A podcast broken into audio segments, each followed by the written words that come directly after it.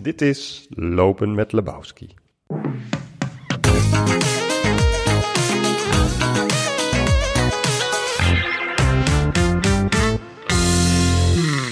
Vrienden en vriendinnen van de literatuur, vandaag gaat presentator Jasper Henderson aan de wandel met Ellie Biesters in het schoonste ex-vissersdorpje tussen Maas en Waal, Herenwaarden, waar haar roman Ongemakkelijke Mensen zich afspeelt. Amusez-vous!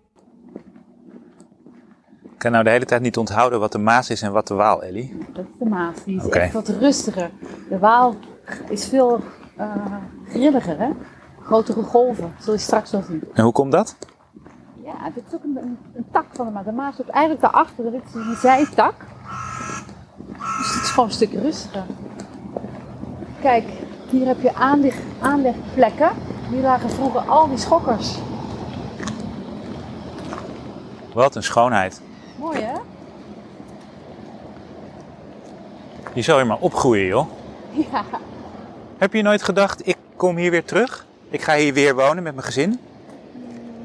Of is er dan te veel vroeger en... ehm, Te veel is er dan niet, denk ja. ik. Dus het is... Ik weet het niet. Nee, bijvoorbeeld te veel is er niet. Je zegt, hier lagen al die schokkers, maar dit is een soort inham van de Maas. Met, met hele kleine stijgers en, en een soort verroeste palen. Maar daar lagen, hier lagen echt letterlijk dus al die schokkers. En nu liggen er een paar lullige, ja, toch best wel lullig, toch? Van die kleine bootjes. Ja, gewoon van plezierbootjes, denk ik. Maar misschien wordt er nog wel mee gevist, maar Niet veel fantasie nodig om het voor je te zien, hè? nee. En dan, dan opent zich de Maas helemaal met, in een bocht. eh, en dan voeren ze Ja. richting Duitsland. Duitsland. Ja. Ja. Laten we naar het taanhutje lopen, waar de vissers vroeger zaten te kletsen. Dat staat er nog. Dat is eigenlijk een soort, ehm, een soort jongenshut. Een hangplek, ja. Een hangplek voor, voor vissers. Ja, En dan, daar mochten alleen maar mannen komen. ja daar kwam- mochten alleen mannen komen. Overigens, als je in het boek, is er een scène dat eh, het meisje met haar zusje op een bankje aan de maat zit en een slagroomsoes eet. Ja. Op dit bankje staat Ach. ook nog steeds. Eh, want hierachter was de bakkerij en dan kocht je daar een lekkere slagroomsoes en dan liep je hier. Bakkerij is er niet meer. Nee. En dan kon je lekker met uitzicht op de Maas kon je je, je taartje eten. Ja, nu staat er een boom voor, maar goed. Dus als je zo kijkt, zie je het maar. En het is een heel, heel eenvoudig, beste mensen thuis. Een eh, heel, ja, gewoon een, een, een gemeentebankje. Hè? Ja, Het is niet heel romantisch of Nee. zo, maar het is wel een mooie plek. Ja. Toen ik hier vanmorgen aankwam rijden via eh, de afslag Rossum en Kerkdriel. En ik reed zo langs die dijk. En zo met die zon eh, door de wolken en de mist was helemaal opgetrokken. Ik dacht eerst toen ik vanmorgen van huis vertrok, oh dit wordt een soort hele mistige wandeling door Herenwaarden. Jouw geboortedorp. Of jouw, jouw dorp van jouw jeugd. Maar ik reed langs die, langs die uiterwaarden, langs die dijk. En nou, het was echt ontroerend. Ja. Ik vind het zo verschrikkelijk mooi hier, dit rivierenlandschap. Het is gewoon, dat weten de mensen helemaal niet. Nee, zodra je dat sluisje voorbij rijdt bij Rossum, Ja? dan kom je in een soort glooiend landschap. En voor mijn idee wordt, het stop, eh, wordt de tijd daar anders, wordt daar stroperiger. Echt? Ja, dan zie je die weilanden en die paarden en de steenoven en dan rij je richting Herenwaarden. En dan, ga, dan, voor mij ga ik dan ineens weer terug in de tijd. Maar heb je dat nog steeds, na al die Ja. tijd? Want hoe lang woon je hier al niet meer? 30 jaar, 35 jaar niet meer. En kom je nog vaak terug? Ja, met de enige regelmaat, ja. ja. En elke keer heb je dat, als je terugkomt in dat dorp, heb je dat gevoel van, heb je dan ook een idee dat je thuis komt? Even heel clichématig. Ja, misschien, mm, ja, misschien wel. Ja. Of op een plek die ik heel mooi vind. Ja. En dat ligt aan die vogels en die paarden en dat landschap, die weilanden en de rivieren. vind ik heel mooi. Het is hier echt anders, want we zitten nu aan de, aan de Maas, aan, vlak aan de oever van de Maas, in het oude veerhuis. Het, het, is, nou, het is een café dat je je voorstelt uit de tijd van Dick Trom en Kruimeltje. En het, alsof het hier echt al eeuwen staat. Ja. En dat de mensen die dit beheren ook al hier eeuwen zitten. Maar dat is prima. Het is gewoon tien uur 's ochtends op een woensdagochtend en het is gewoon open. We zitten hier koffie te drinken. Het is een, met een prachtige veranda met glas in lood eh, raampjes. En je ziet, je ziet een ooievaar, je ziet een kikker die waarschijnlijk niet lang meer zal leven. Eh, maar je ziet ook vissen. De zalmen, hè? De zalmen. En dat, dat zijn ook echt de zalmen die.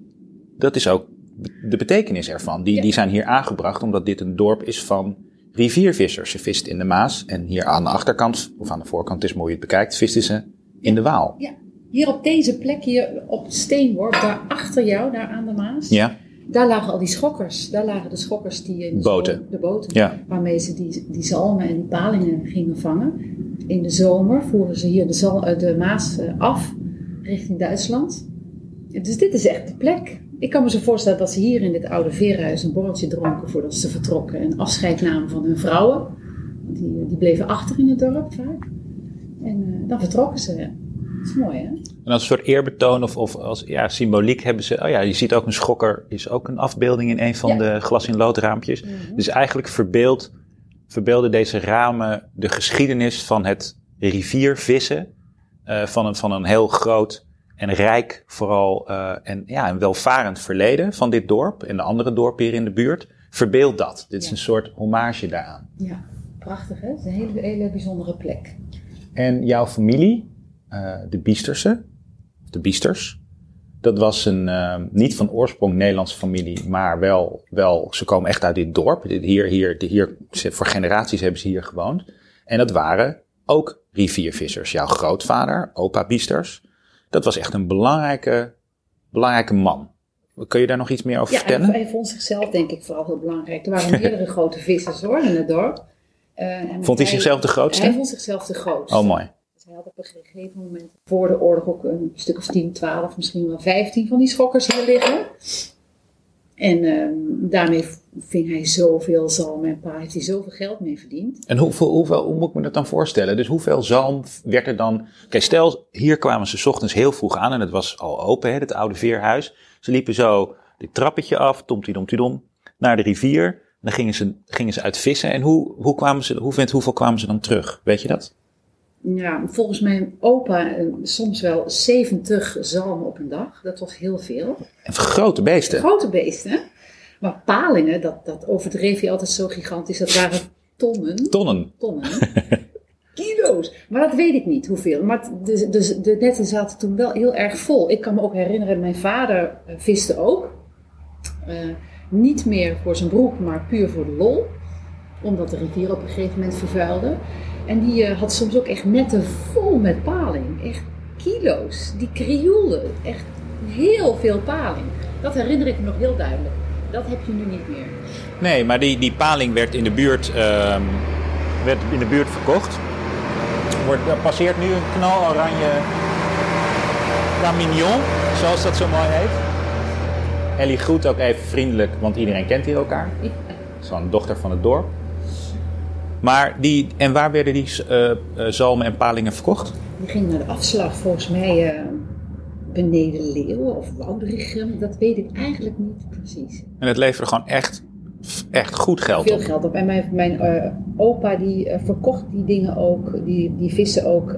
deed, eh, ging met een bakfiets met stro. En dan legde hij die zalmen in met palingen. En dan ging je ook met de bakfiets naar omliggende dorpen om ze te verkopen. En dan vooral bij de baron en de barones in Rossum. Dat waren goede vrienden van hem, omdat hij daar het, het water van pachtte. Ja, Of hij ging met paard. En dan bracht hij die vissen ook rond. Dus dat leverde ook geld op. Ja. Maar het klinkt ook, hè, die baron en die barones in Rossum. En hij, in de oorlog, in het boek eh, hè, Ongemakkelijke Mensen, daar hebben we het trouwens over. Eh, daar, daar, daar, wordt in, daarin vertel je ook hoe hij pocht eigenlijk eh, over die vriendschap. En hoe dat eh, voortkomt uit de oorlog. Dat, dat ooms of neven hadden, hadden weer eh, hun familieleden geholpen in de oorlog. En daarom, als dank daarvoor, mochten zij voor altijd het water pachten. Maar dat was nog een hele feodale samenleving bijna. Hè? Van, van, van rangen en standen. En ik verpacht dit water aan jou. Ik ben van adel en jij mag er gebruik van maken. Maar jouw opa voelde zich eigenlijk ook door zijn rijkdom, maar ook door zijn gigantische hoeveelheid boten. Ja, ook, ook toch wel een van de, belang, de notabelen, de notabelen van, eh, van het dorp. Hè? Ja.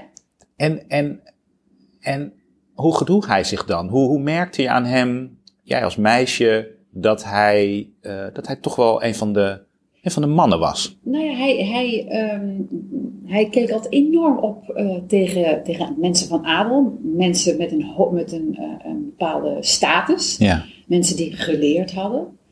De Hoge noemde hij die ook. Maar hij ehm, onderscheidde zichzelf van de rest ook een beetje omdat hij altijd goed gekleed was. Mijn opa had heel mooi pakken. Hij had met vesten, met gouden, vest, met gouden horloges. Hij had altijd een hoed op. Een hele mooie hoed voor uh, zondags en door de weekse en door de weekse hoed. Hij had goed verzorgde handen en nagels. Hij was echt, zag er echt uit als een heer van stand. Niet zomaar een visser, maar een, ja, meer een soort herenboer eigenlijk.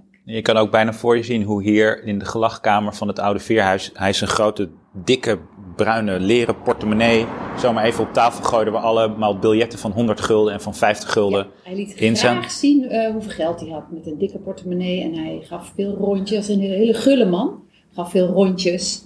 Um, hij wilde het graag laten zien, ja. Een dikke sigaar, die hij uitdeelde, ook borrels uitdelen, ja. Maar het was even, dus het klinkt heel romantisch en ook dat feodale heeft toch ook nog wel iets, ja, ouderwetse romantisch met zo'n zo'n baron en een barones en, en al die boten. Maar het was ook heel duidelijk een tijd, het was ook echt een mannenwereld. Uh, het ging om de grootvader, zijn broers, zijn zoons eventueel, maar moeder, dochters, kleindochters, eigenlijk alle vrouwen. Dat was niet echt heel erg interessant. Nee, was niet interessant. Die moesten gewoon maar een beetje schoppen en poetsen en, en doen. Uh, onzichtbaar zijn. Er was er één vrouw die die wel uh, warm hart toedroeg. Dat was Mies Bouwman. Want mijn oma, die uh, ging heel vaak ook... Er was iets van voorzitter van de Kamer van Binnenvisserij. Maar een of andere functie ging hij vaak naar Den Haag om te overleggen over de, de visserij. En toen de visserij zeg maar op zijn gat kwam te liggen door de vervuiling, bleef hij die tripjes naar Den Haag uitvoeren. Omdat hij dan met de minister wilde spreken over uh, compensatie voor de vissers. En hij vertelde dat hij toen uh, ooit op een diner was in Den Haag. En er was Mies Bouwman ook bij. En dat vertelde hij dan tegen ons. en zei hij, jeetje, opa, Mies, echt Mies Bouwman? Ja, maar zij wist echt wel wie ik was.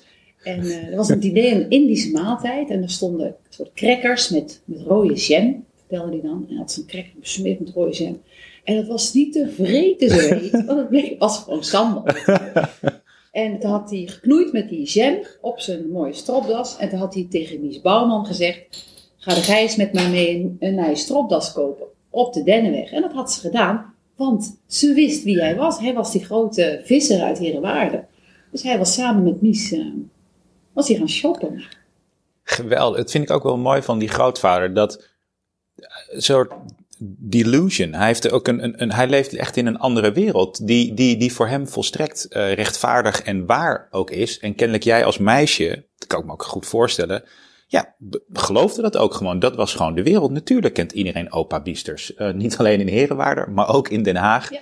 En bij de VARA en, en overal, uh, waar die ook maar komt. Ja. Er zit ook een prachtige scène in, uh, in het boek. Het boek is natuurlijk een en al prachtige scène, maar dat ze samen opa en het meisje dat, dat in het boek uh, uh, schrijft. Nou ja, mag ik eigenlijk zeggen dat jij dat bent of heb je dat liever niet? Ja, dat mag. Oké. Okay. Nou, jij, hoe jullie samen met de taxi, vind ik ook al zo mooi vanaf hier in Herenwaarde. Ik weet nu ongeveer de route, maar dat is best een end met een taxi. Dat is echt ook duur. Ja.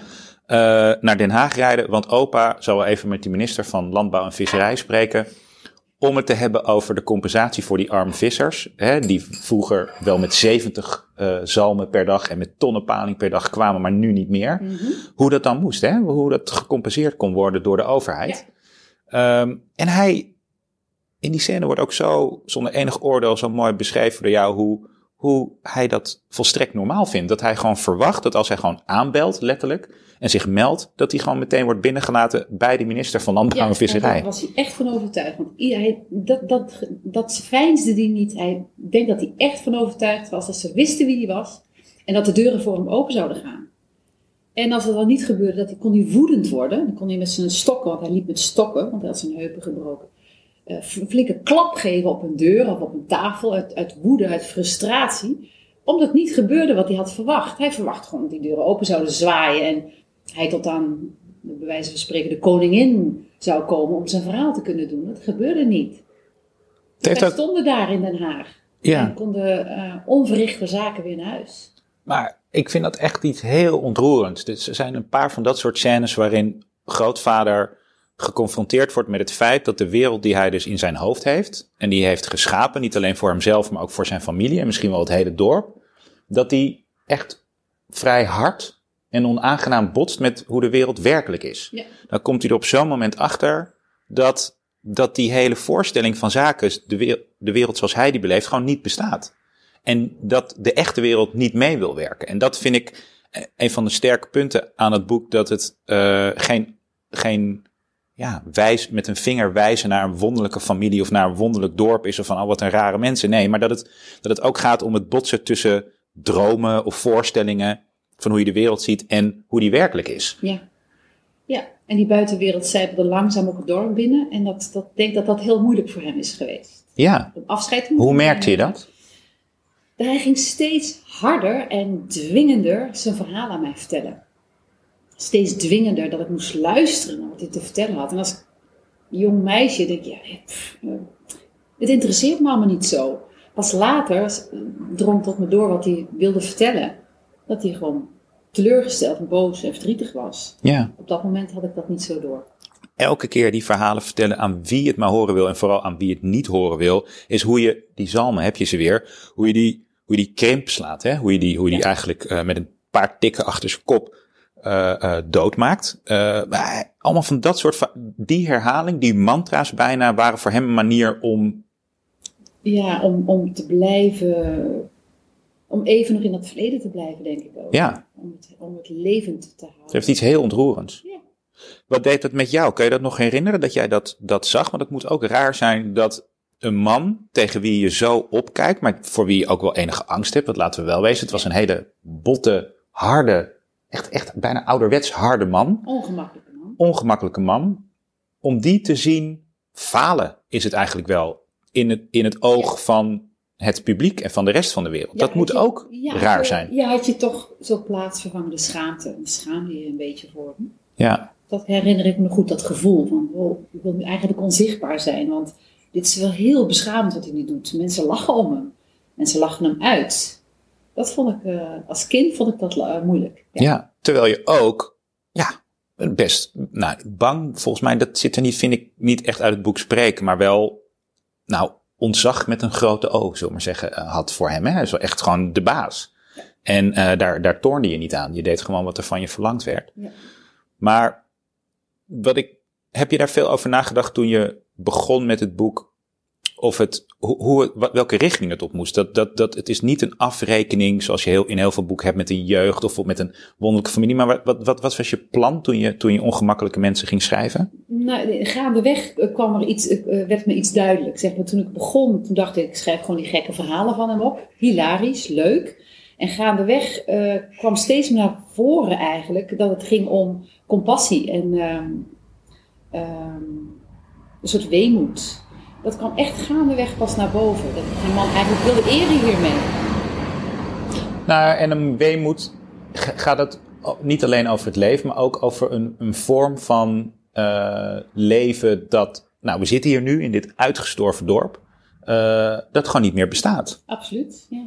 Die hele dorpscultuur is weg. De, ja, eh, zonder te klinken van, oh, vroeger was alles veel beter. Maar Nee. hier was het enorm levendig in die tijd, halverwege de jaren zeventig. Er waren veel minder auto's, je ziet nu overal auto's. Eh, mensen verplaatsten toen op de fiets. Eh, er was heel veel bedrijvigheid, eh, heel veel contact met, met alle mensen. Dus er was altijd iets te doen in dit dorp. Daarom maakt het voor mij zo aantrekkelijk om hier vijf keer per week met mijn vader naartoe te rijden. En ging hij lekker ruzie maken met zijn broers en zijn, en, zijn, en zijn vader. Dat vonden ze heerlijk. Want er werd veel gevloekt en veel geruzied in die, in die boerderij. En dan ging ik de straat op en er was altijd wel wat te doen. Of je kon Ja. daar een snoepje gaan halen. Of die had weer een fantastisch eh, verhaal wat in de carnavalskrant eh, zou komen. Of je ging naar de Maas. Er is altijd iets te doen. Dat is helemaal weg. Ja, En dat is ook wat er gebeurt met de, de taal. Want in, in het boek komt ook hier en daar wat dialect voor. En het is hadden echt een hele specifieke heerwaardens taaltje, een dialect. En naarmate meer de buitenwereld binnendrong, is dat ook verwaterd. Ik denk dat er nog maar heel weinig mensen zijn die echt dat oud heerwaards kunnen spreken. Dat is allemaal, verdwijnt allemaal. Dat is niet erg, maar nou ja, Jawel, het is wel erg.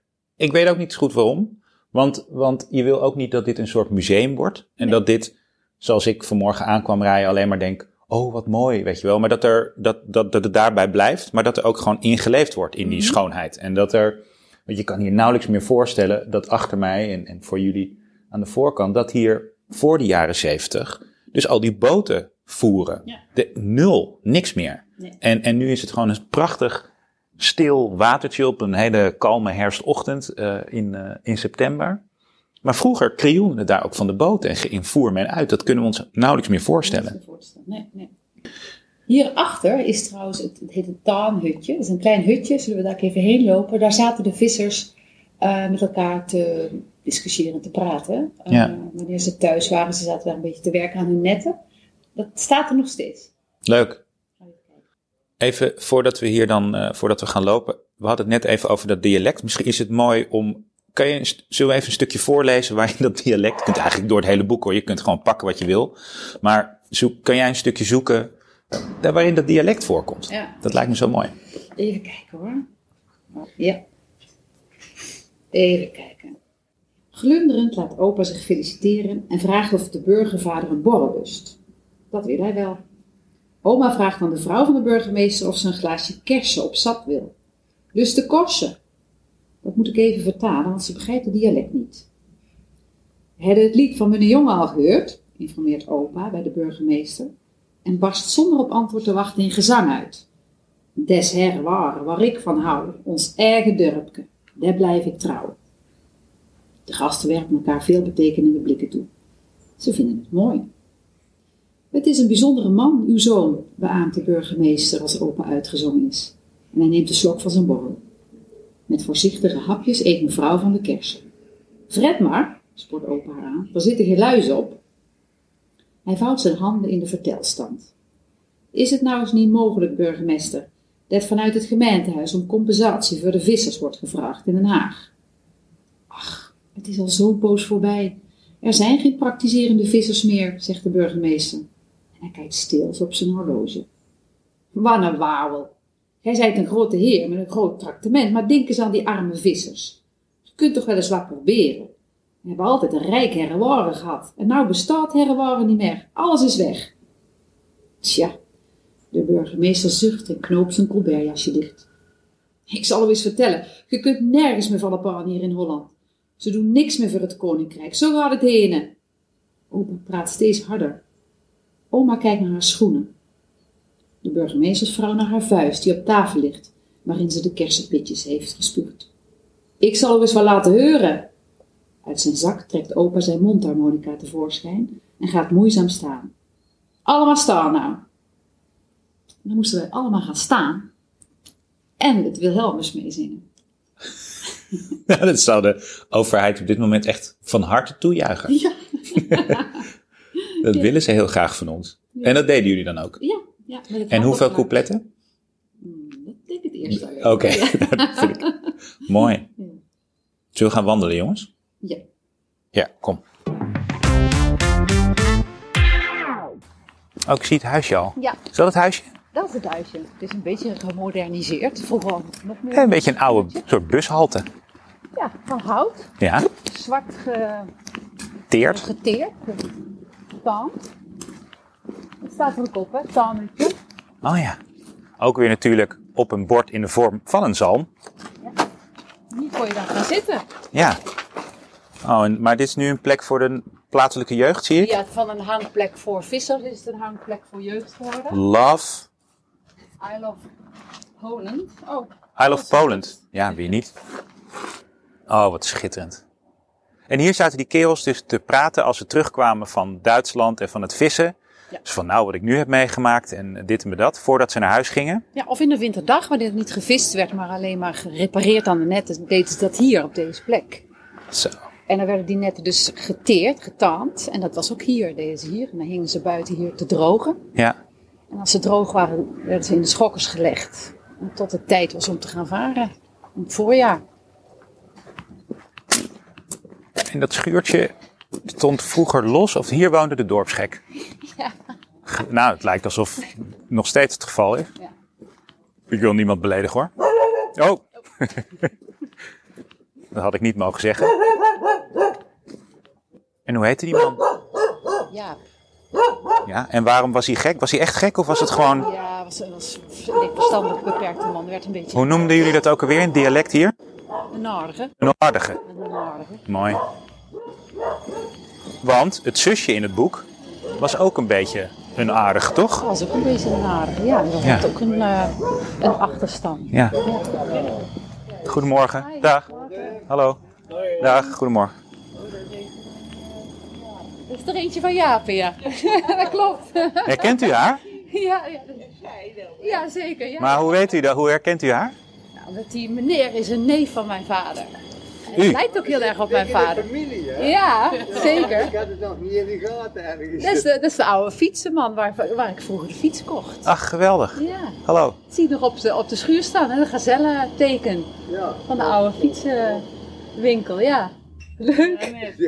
Fijne Dag, dag. fijne dag. Houdoe. Dag, houdoe. Maar ik zei net houdoe, maar dat is helemaal niet goed. Dat is Hou je. Brabants. Hou je. Hou je, hè? Hou je hoor. En wat is dan hou je hoor? Hou je goed, hoor. Oh, hou je. Hou je goed, hè. Oké. Hier was vroeger de IVA. Oh, het winkeltje. Het winkeltje was hier. En wat, waarom, wat zit er nu in dan? Ja, een woonhuis. Zo.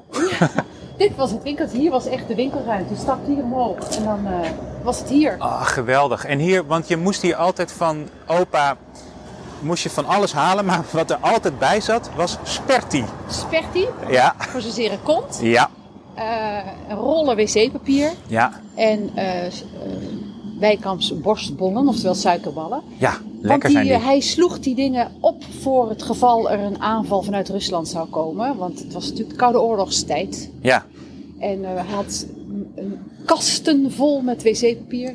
Kasten vol met rollen sper, met de tube sperti. ja, En kasten vol met, eh met suikeren ja. Nee, dan heb je eigenlijk wel alle basics van het leven. Ja, en die moest ik altijd halen. In dit winkeltje bij, Ja. eh, bij Artje. Maar als je nu hier zo om je heen kijkt, naar de kerk en hier het winkeltje en het oude veerhuis, dan kan je toch moeilijk voorstellen dat hier ooit Russische troepen door de straat zouden marcheren op zoek naar grootvader Biesters. Ja. Het winkeltje. Het winkeltje, Ja, het maar is echt- tegenover het oude schooltje met de oude kastanjebomen. Prachtig. Hier zat jij op school. Nee, mijn vader zat hier op school. Oh, je vader zat hier op Ja. school. Het is te koop. Ja, een appartementje erin. Oh, er is, het is nu geen school meer. Nee, het, lag, het ligt een beetje hoger. Want vroeger als de rivieren hoog kwamen, met hoogwater, dan brachten de boeren hun vee op dit schoolpleintje, wat een beetje verhoogd ligt. Oh, geweldig. Stonden ze daar veilig en droog. En omzoomt de verhoging door echt prachtige oude kastanjebomen. Ja, ik denk dat als jij een, een Nederlandse speelfilm wil opnemen, weet je, zoals Abeltje of Kruimeltje, nou, dan moet je hier zijn. Gebeurt ook wel. Hè? Ja? Er zijn al scènes opgenomen van, van verschillende series. En, eh, Ja, ik kan het me zo voorstellen. Hey, Ah, weer een hey, bekende. Wie is dat? Eh, Dat is Ali. Zij heeft mij eh, iets geschreven over het boek in de plaatselijke krant. Oké, wat leuk. Ja. Nee, dat is een ongemakkelijk wens. Nee. Import, ja. Het een mooi boek? Ah, leuk. Bedankt. Ja. Dit is de oude pastorie, ook een heel mooi prachtig pand. Waar eh, mijn vader en zijn tweelingbroer zijn geboren in, eh, voor de oorlog. Eh, omdat Dit- mijn oma was hoogzwanger en mijn opa zat in Duitsland. Ja, En zij moesten bevallen op een veilige plek. En toen mocht ze van de, de dominee hierboven op zolder bivakeren. En daar zijn ze geboren. geweldig. Het is een groot vierkant. Ik wil eigenlijk neoclassicistisch zeggen, maar dat is natuurlijk onzin, want ik, wat weet ik ervan? Ja, nou, zo, zo ziet het er wel uit. Wel toch? Ja. Nou, zie ik ben niet helemaal gek. Nee, heel klassicistisch, prachtig pand. Echt. ont- En, op dat, en dan zie je op het dak zie je een paar uitbouwtjes, de- dakkapellen, zoals we dat nu noemen. En daar, daar, daar zijn jouw oom en jouw vader geboren. Tweeling, ja. ja. En mijn oom, eh ome Han, die eh, komt ook voor in het boek. Die werd geboren met een klein klompvoetje en gekke oortjes. Ook een aardige. Ook een aardige. Eh, die bleek dus heel muzikaal. Die, kon alles, alle muziek, mu- muziekinstrumenten bespelen die er bestonden. Dat had hij zichzelf aangeleerd. Het was een enorme feestbeest. Wethouder, lokale burgemeester, feestbeest. Ja. Maar wel, wel werkloos, had verder niet zo heel veel te doen. En hij wilde een lied schrijven voor het dorp. Ja, hij wilde heel graag een dorpslied. Heeft hij ook gedaan. Prachtig lied, de Serrewaarden. En in die tijd, eh, halverwege de jaren 70, kon iedereen in dit dorp, die kende dat lied en die kon dat zingen. En dat werd ook te pas en te onpas werd dat gezongen op feesten en partijen, verjaardagen, carnaval, kermis, wat er ook maar te doen. Oom Han is echt een lokale beroemdheid hier. Heel geliefd. Hele bijzondere man. Maar hij was niet zo aardig voor dieren. Of was dat oom, eh, Dat oom Bart. oom Bart, ja. Oom Han was eigenlijk best aardig. Alleen hij deed niks. on- onhandig. Beetje ongemakkelijk. Ja.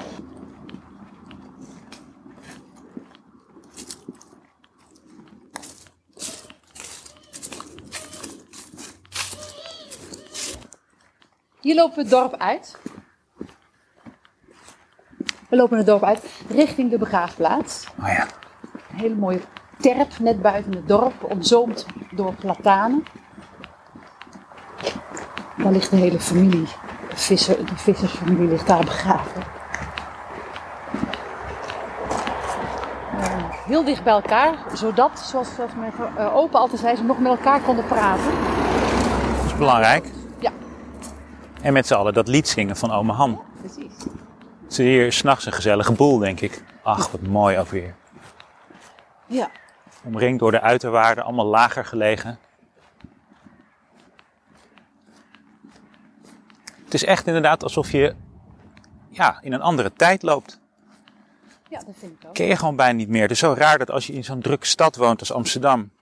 En je hebt altijd verkeer, altijd lawaai, altijd mensen. En hier, ja, de ene bocht ben je om en dan zie je de uiterwaarden. Dan zie je platanen. En dan verder loopt daar, is daar de Maas weer.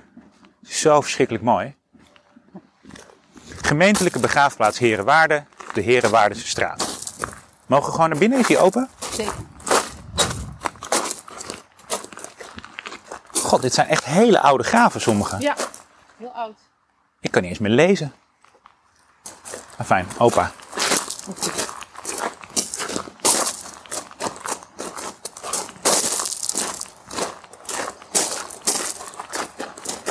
Hier zouden ze ergens moeten liggen. Ja, kijk. Hier ligt mijn oma. Ah ja, Samen met de opa in één graf. ja. Oma overleed in 78, mijn opa in 92. Hendrik Johan Biesters en Anna Maria Biesters Brinkman. Ja. Daarnaast broer van je opa, Albertus Biesters. Albertus, ja? Albertus, oh ja. Albertus, ja. Ja, sorry. Nog geboren in een heel andere eeuw, hè? 1898. Ja. En nooit het dorp verlaten. Nee, nooit. is ook wat voor te zeggen, hè? Een stukje voorlezen over oma. Een frammes van den oven. Mijn vader noemt zijn moeder moed. Of moeten. Het hangt af van de zin waarin het wordt gebruikt. Heb je nog pijn aan je benen, moed? Of, ik zal het moeten even vragen. Die naam past bij oma, want ze moet veel. Ook al heeft ze pijn aan haar open benen, er moet eten op tafel komen. De vloeren moeten geboend en de pleeg geschopt. Geen sinecure met drie naast de pot pissende mannen, die hun vuile goed op de grond kwakken, na het eten een zalig dutje doen en ervan uitgaan dat zij alles wel wegruimt. Haar handen zitten vol kenen, zoals zij dit noemt. Diepe, scherpe groeven, die zo pijnlijk zijn dat ze er iedere dag eierzalf uit een oude pot van de koeien opsmeert, om de pijn te verlichten. Maar sinds kort vindt mijn vader dat ze in ieder geval niet meer moet koken in die ijskoude bijkeuken, die door een houten schot van de voormalige koeienstal wordt afgeschermd. De familie zit bij elkaar in de keuken en maakt ruzie. Dat de overburen erbij zitten scheelt ze geen moer. De ruzie gaat over het cadeau voor opa en oma's 60-jarige trouwdag later deze zomer.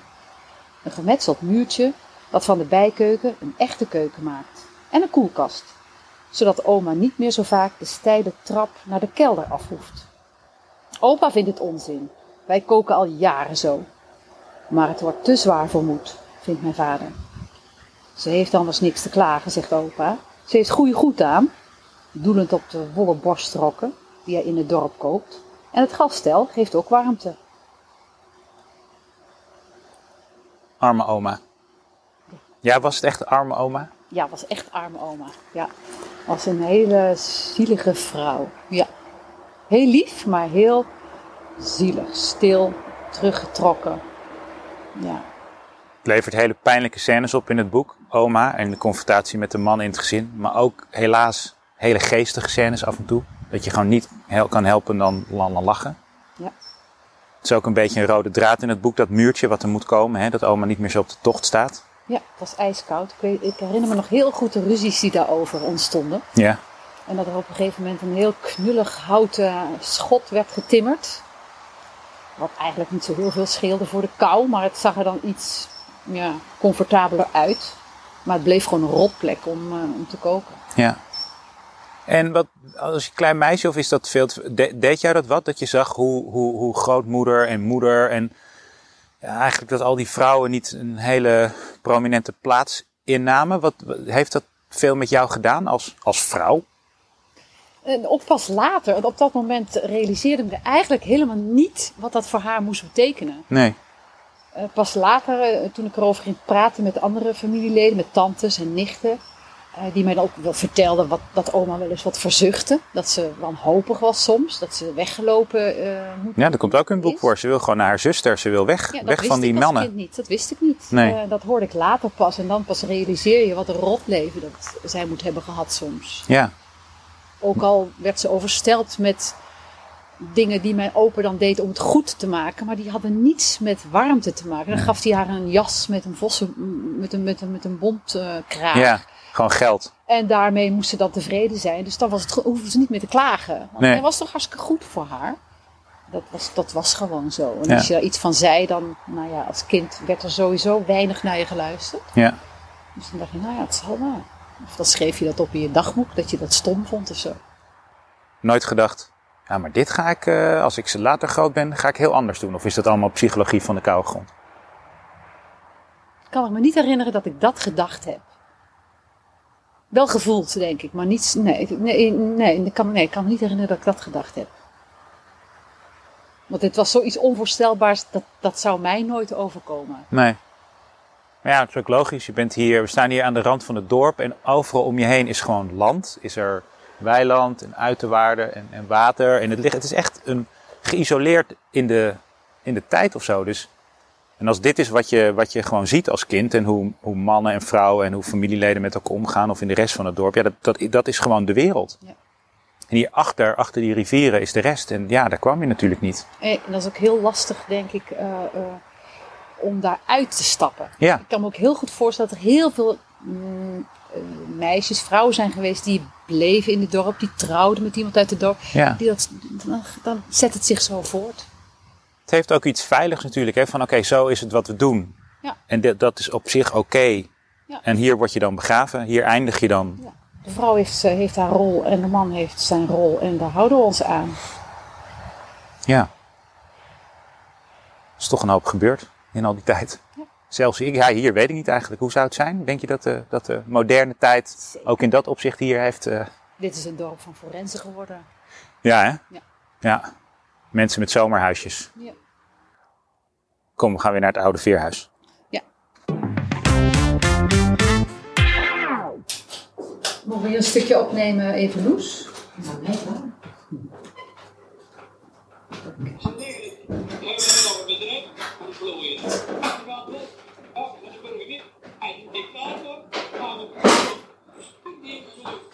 Het leuke van die hele, die hele ochtend en die rondwandeling in het dorp vind ik zo dat ik echt het gevoel heb gehad dat ik in een soort time warp terecht ben gekomen. Dat ik in een wormgat ben verdwenen van een, van een Nederland wat we wel kennen uit boeken en zo, maar niet heel vaak zien. Ik vind het, ja, het klinkt nu veel te veel als een stadsjongetje, hè? Maar ik vind het echt, eh, ik, vond, ik vind het echt geweldig. En nu, nu, maar ook als we hier nu weer in het oude veerhuis eh, binnen zijn gelopen. eh, is, is het nog. Nee, het is niet hetzelfde meer als vroeger, toch? Het is, Nee. Of ziet het er nog wel zo uit? Nee, maar de sfeer is helemaal goed, goed ge- geraakt. Het is heel goed gedaan. Knappend haardvuur, oud meubilair, een heel oud koffiezetapparaat, wat ook misschien een soort alienachtig ding zou kunnen zijn. Eh, overal vissen aan de muur en hengels. Ik bedoel, dat, dat thema hebben ze, is goed doorgevoerd. Dat, eh, dat, dat blijft ook zo. Maar dit is dus de gelachkamer waar, eh, hè, we zaten vanmorgen buiten, maar dit is de gelachkamer waar, waar ome Han en Bart en, en opa ook vaak gewoon kwamen om, ja, om te drinken en te praten. En dit is ook waar, waar dat lied waar we het eerder eh, op de ochtend over hadden, van Ome Han, die al die mooie instrumenten kon spelen, die wilde ook het dorpslied maken. En dat is ook echt gekomen. En Ja. iedereen in het dorp kende dat. Het werd overal gezongen. En hij werd, hij werd uitgenodigd om ehm, door de VARA, althans dat zei hij, Ja. om daar dat lied te komen zingen. En dat zou het begin zijn van roem. Van eigenlijk Glorieuze glorieuze carrière. Daar droomde hij een heel ander leven. Maar het liep anders. Ja.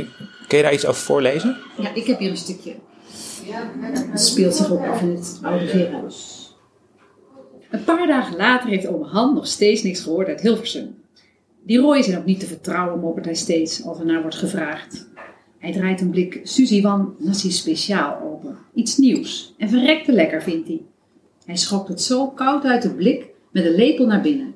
Kwakt het blik in de gootsteen en loopt naar het achterhuis voor zijn Suzy Wan, laat u het verre oosten proeven, neur ik, terwijl ik met mijn vinger de restjes uit de blik veeg en proef. Bijna net zo vreemd als de nasi die mijn moeder sinds kort maakt. Ze mengt een zakje nasi-kruiden met gehakt en braadt dat aan, mixt het met witte rijst en gooit er een kwak appelmoes bij. Ome Han gaat naar het oude veerhuis om zijn teleurstelling weg te drinken en steun te zoeken bij zijn vrienden.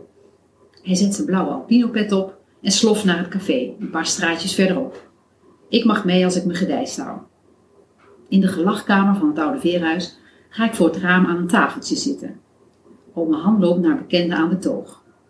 Na een jonge klaar en een paar pilsjes lijkt het al stukken beter met hem te gaan. Ik lees de Gelderlander, waar op de voorpagina korrelige foto's staan van de trein die wordt gekaapt bij een Drents dorp. En drink de chocomel die ik heb gekregen. Ome Han begint net aan een verhaal over de paling die hij deze week hoopt te vangen met een stel nagelnieuwe fuiken, aangeschaft in Den Oever. Als Ad de kastelein vraagt of hij het ook al heeft gehoord. Waar dan? Dat die dus ook naar Hilversum gaat, zegt Ad, terwijl hij Han nog een jonge klare voorzet. Ik spits mijn oren. Tinus van Hoften? Theodors vader? De dronkenlap? De dorpsgek? Wat heeft die nou te zoeken in Hilversum? Met een onverschillige blik neemt Han slok van zijn borrel en met een blik op de Maas, die buiten in de zon flonkert, zegt hij, zo achteloos als maar kan, daar ligt jouw moel. Toch is het zo, zegt Ad. Ze willen Tinus graag horen spelen. Hij biedt Han zijn buil met drum aan. Hans schudt nee en neemt een Noordstate uit de borstzak van zijn overhemd. Ik denk niet dat het iets wordt, grijnst Han en hij kijkt het kringetje rond. Wel dan, die is toch net zo stom als het achterin van een varken. Hij kan aardig spelen, maar het is steeds hetzelfde. Met een knorrend geluid haalt hij zijn neus op, roggelt wat en bestelt nog een rondje. Werd dus niks. Het werd niks. Het werd niks. Nee. Arme oom Han. Dit was een grote kans. Maar het lied heeft hem overleefd. Ja, Want jij gaat hier, dit, dat hoorde ik ook net pas, maar je gaat dit zingen met de Ja. dorpsmensen? ja, in het, bezoekers, bezoekerscentrum, waar Ja. de hele visserij wordt uitgelegd en hoe het allemaal ging en hoe het ook allemaal verloren is gegaan. En er staat nog een oude schokker eh, buiten, die kun je ook bekijken. En dan ga ik eh, ergens in november eh, met mensen uit het dorp, gaan we met z'n allen dat lied nog een keer zingen. Des Geweldig. Herrelaar. Daar moet ik bij zijn. Ja, met een accord- accordeonist en een voorzanger. Voor als wij het even niet meer weten. Hij weet het nog wel. En ehm, toen ik dit boek schreef, toen eh, ging ik eh, op bezoek met mijn tante Annie. Die Ja. leefde toen nog, de jongste dochter van opa. En die bleek nog een bandje te hebben met haar op opa's stem. Voor mij ook een grote Nee. verrassing. Die het lied zingt. Geweldig. Zal ik een stukje laten horen? Graag. Komt ie. Zo niet de wereldkoning dorp bekend, er zal men hoor. Beleeft die man de visserij, dat is allemaal uit.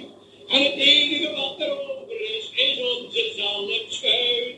Ons herre woorden, waar ik van hou. Ons eigen dorpje, daar blijf ik trouw. En Het gaat maar door, hè? Oh, wat mooi.